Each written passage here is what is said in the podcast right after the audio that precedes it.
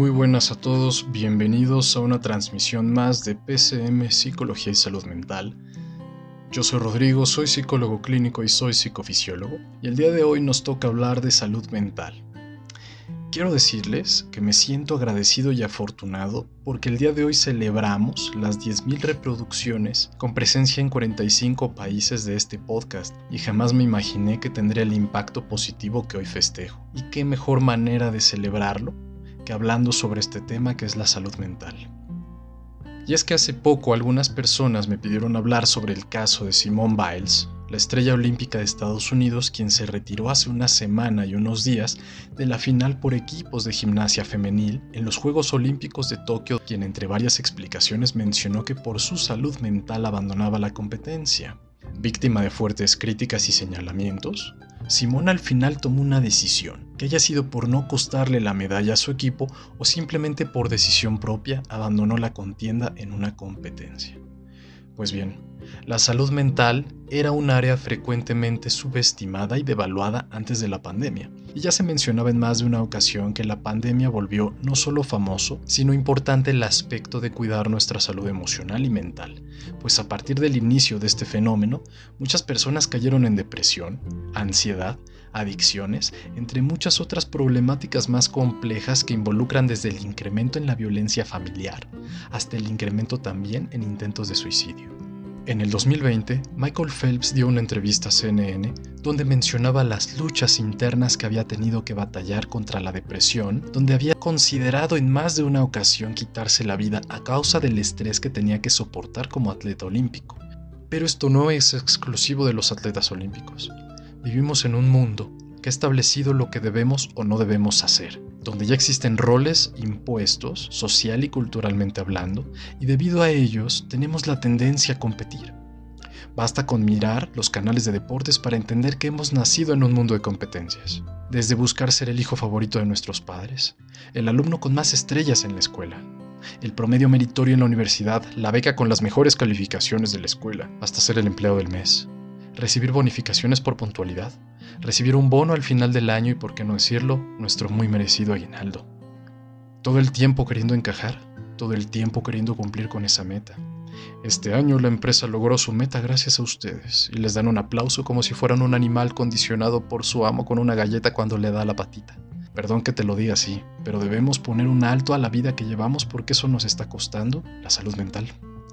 Así es, esa exigencia de tener que conseguir la beca al final del periodo académico, no bajar mi promedio de 9 porque lo pierdo, el hecho de intentar ser el mejor en mi trabajo por miedo a un despido, tener que hacer que la quincena aguante al final del mes haciendo un ahorro que nunca gasto, pero que el simple hecho de hacerlo me estresa.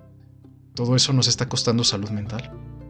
En el 2019 hubo un incremento en la cantidad de personas que renunciaban a sus empleos de oficinistas por un trabajo desde casa, un proyecto o iniciativa propia, o simplemente para darse unos meses sabáticos del estrés de tener que cumplir con un horario diario que rebasaba las 10 o 12 horas laborales, adicionales al estrés. No es noticia nueva que mindfulness y minimalismo se pusieran de moda, pues la gente comprendió que no necesitaba más, sino por el contrario menos estrés, menos cosas, menos tecnología. En cambio se necesita más sentido de vida, más simplicidad, más plenitud. Vivimos en una sociedad competitiva, donde el sinónimo de una buena vida es una casa llena de objetos caros, tener el auto último modelo o el nuevo Apple Watch en tu mano. Constantemente necesitamos reforzadores de que estamos haciendo bien las cosas, pero no vemos el costo que nos toma ese estilo de vida donde lo que sacrificamos es nuestra salud mental. Recientemente se ha puesto de moda un meme, donde la conclusión es ¿a costa de qué? Por ejemplo, vacaciones, pero ¿a qué costo? Viernes, pero ¿a qué costo? Fiesta, pero ¿a qué costo? Y está plagado de humor, haciendo burla de que todo tiene un costo. Y quizás los memes vienen a ilustrar una forma cómica de la verdad, con la famosa frase, parece chiste pero es anécdota. Y lo mismo ocurre con nuestra salud mental. Vivimos el viaje a otro país, las increíbles selfies en lugares emblemáticos, en el restaurante más caro, en la terraza más exclusiva de la ciudad. Tenemos el puesto que soñamos durante tanto tiempo, pero ¿a qué costo? Quiero que pienses a todas esas cosas, personas y situaciones que has tenido que renunciar para darte esos pequeños gustos. Si bien la frase nada es gratis en la vida, el costo que hoy pagamos es muchísimo más caro de lo que pensamos y desafortunadamente de lo que disfrutamos. El coste no es únicamente económico. En psicología hay un concepto llamado inversión de esfuerzo cognitivo y significa que tanto le inviertes en pensar, planear, esforzarte mentalmente respecto a una acción en concreto. Ahora te haré una pregunta. ¿Qué tan desgastado o desgastada te sientes con tu vida actualmente? Si tu respuesta es mucho, significa que la inversión del esfuerzo o gasto mental que estás haciendo no te está dando los resultados que esperas. Es posible que no estés completamente satisfecho con lo que obtienes o que el simple esfuerzo conlleve un desgaste tal que al final del día o de la semana lo único que quieres hacer es dormir. En algún lugar leí que ser un adulto significaba trabajar toda la semana, limpiar la casa el fin de semana y pagar cuentas. Si eres una persona que redujo su vida a esto, déjame decirte que solo es porque así lo has decidido, pero no significa que tenga que ser así para siempre. Es verdad que podemos experimentar un hartazgo y mandar toda la basura un día que despiertes y alguien te haga enojar, y te haga enojar tanto que ese vaso que se fue llenando gota a gota se desparrame. O puedes comenzar a evaluar. Siempre he creído que el primer paso del cambio es la identificación. Muchas personas quieren cambiar sin primero identificar antes dónde está el problema. Y creo que si no comenzamos con ese punto, lo demás se volverá eventualmente un esfuerzo mal encaminado. En esta sociedad que compite, ahora quiero que te preguntes quiénes son tus competidores. Tus colegas de trabajo, quizá otras personas que quieren tu puesto o la famosa evaluación anual de desempeño que amenaza con que si hiciste algo mal, te evaluarán mal y eso se suma al estrés de tener que ser el trabajador perfecto. La exigencia es una cadena de estrés. A ti te exige tu jefe, que a su vez es presionado por su jefe y si no tiene jefe, el sistema, la empresa o el alcanzar los números de este mes, este periodo o este año. La exigencia de tener que, deber ser, nunca acaba, pero la tranquilidad es momentánea. Alcanzas tu meta momentánea y pronto habrá un nuevo periodo. Tu momento para respirar expiró y ahora tienes que volver a ese ciclo infinito de estrés que conlleva un desgaste mental y emocional, sin mencionar la elevada producción de cortisol, noradrenalina y ácido láctico que invadirán tu sistema. Y si eres un tanto somático, afectará tu salud física con dolores de cabeza, dolor estomacal, acidez, estreñimiento, entre otras cosas. ¿Te suena familiar? Volviendo al caso de la medallista olímpica, ella se presiona porque quiere dar un resultado, que a la par es presionada por su entrenador quien la puede bombardear de frases motivacionales y positivas sobre su capacidad. Además que no olvidemos que los entrenadores lidian con la idea de que si su atleta no consiguió el resultado es porque ellos no hicieron bien el trabajo o porque su esfuerzo no fue suficiente. Y a él a su vez lo presiona una comitiva olímpica nacional, que también tiene y mantiene la idea que el país debe estar a la cabeza y sobre los demás. Maldita competitividad. Desde el momento uno nos ha estado oxidando como un metal bajo el agua. Piénsalo. ¿Quién gana en un campeonato de fútbol? ¿Quién gana en las guerras mundiales? ¿Quién descubrió por primera vez América? ¿Quién lanzó la primera piedra? Todo está plagado del mismo discurso de ser el primero. Olvídate de eso. Los perfeccionistas suelen ser los que más sufren porque su autoestima está vinculado directamente con la idea de ser el mejor o que sea perfecto. Pero no se trata de que sea perfecto para ti, sino que los demás lo aprueben y lo reconozcan. Si no existiera un público que aplaudiera al perfeccionista, este no tendría ni siquiera un sentido para ganar o competir. Yo te propongo elimina mentalmente la exigencia de la perfección, porque solo te va a terminar destruyendo. ¿Aún crees que no hay un costo por los ritmos de vida que llevamos? Cuando le pregunto a mis pacientes si podrían renunciar a la vida que tienen, por su salud mental me dicen no se puede. Y al preguntar por qué, obtengo respuestas como ¿y quién va a pagar mi coche? ¿Y quién va a pagar mi casa? La mensualidad de la escuela. ¿Quién va a comprarme el viaje a la playa o quién va a pagar las deudas que yo tengo? El punto no es quién, sino cómo lo vas a hacer. El ritmo de vida que llevamos indudablemente nos lleva a endeudarnos. Para dar el ancho, para ir con la ropa que como no puedo comprar en una sola exhibición, la pago en meses, a tener ese celular de ensueño para presumirlo en la mesa del bar cuando pides un whisky para impresionar a tus colegas y ellos te digan, eh, ya veo que te va mejor. Y tu cerebro libere dopamina en sus centros de placer dándote la ilusión de que te va mejor cuando en realidad te va peor. Y ahora tienes una deuda por el nuevo teléfono que por cierto no necesitabas tampoco. Te voy a decir algo. Es momento de romper la idea de sin sacrificio no hay gloria, no pain no gain y muchas frases similares que aluden al autosacrificio como moneda de cambio del éxito y del triunfo. Libérate de esas ideas. No con esto digo que todo tenga que ser fácil, pues ya he mencionado antes en otros podcasts la importancia del dolor para aprender, pero no del sufrimiento. Esto otro es totalmente opcional en la mayoría de los casos. Ahora quiero proponerte algo. que te preguntes qué es aquello que me hace verdaderamente feliz, qué es lo que necesito para ser pleno, a quién busco impresionar con lo que yo hago, a quién no quiero decepcionar con lo que soy. ¿Cuándo fue la última vez que me tomé totalmente en cuenta para tomar una decisión? ¿Y cuántas veces he tomado en cuenta la de los demás? ¿Soy lo que verdaderamente quería ser hace 5, 10, 15 años? ¿Quién soy en realidad? No quiero que te confundas.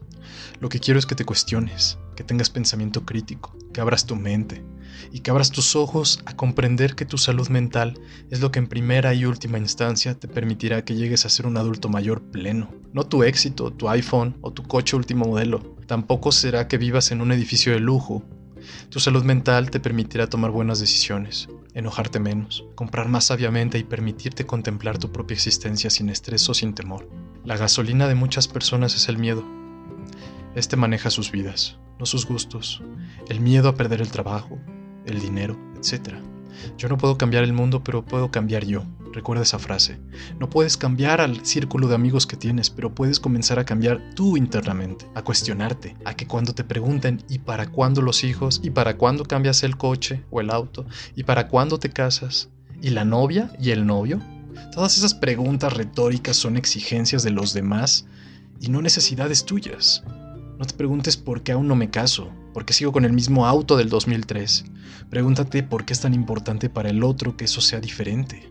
Cuando te decides por tu salud mental, entonces viene el cambio. Deja de importar si al otro le parece o no. Ya no tratas de impresionar a nadie. Ya no tratas de darle gusto a la gente. Ya no importa realmente si están de acuerdo o no con tu orientación sexual o con que hayas elegido ser vegetariano. En si decidiste hacer tu nuevo tatuaje o por fin renunciaste a ese trabajo del cual tanto te quejabas. Cuando te decides por ti, entonces te das cuenta que siempre hay tiempo para un café, para leer ese libro el cual has dejado guardado por meses, para conectarte contigo. Muchas personas te van a juzgar. Te dirán, ¿cómo es posible que tan cerca de ganar abandones la competencia? ¿Cómo dejaste el trabajo tan bien que te iba? ¿Cómo que ya no vas a asistir al grupo de lectura pero si tus aportaciones eran las mejores? ¿Cómo que cambiaste tu casa en la zona más exclusiva de la ciudad por una cabañita en el bosque? ¿Acaso te sientes un ermitaño, ermitaña? ¿Cómo andas con esa persona? Tiene tatuajes, perforaciones, quizás hasta es un criminal. Te diré algo que se jodan todos aquellos que te juzgan. Tú sé tú, sin miramientos. Renuncia a todo aquello que afecte tu salud mental, pero comprende que la salud mental se trabaja a diario. Quizá en este momento, cuando haces cambios, es porque el malestar está presente, pero te diré algo, la salud mental es como lavarse los dientes. Lo dije en mis primeros podcasts, hay que cuidarla todos los días y lavarla tres veces al día. Muchas veces hemos perdido nuestro equilibrio por estar subidos en el tren de la modernidad tecnológica, de estar a la moda, del estar activos.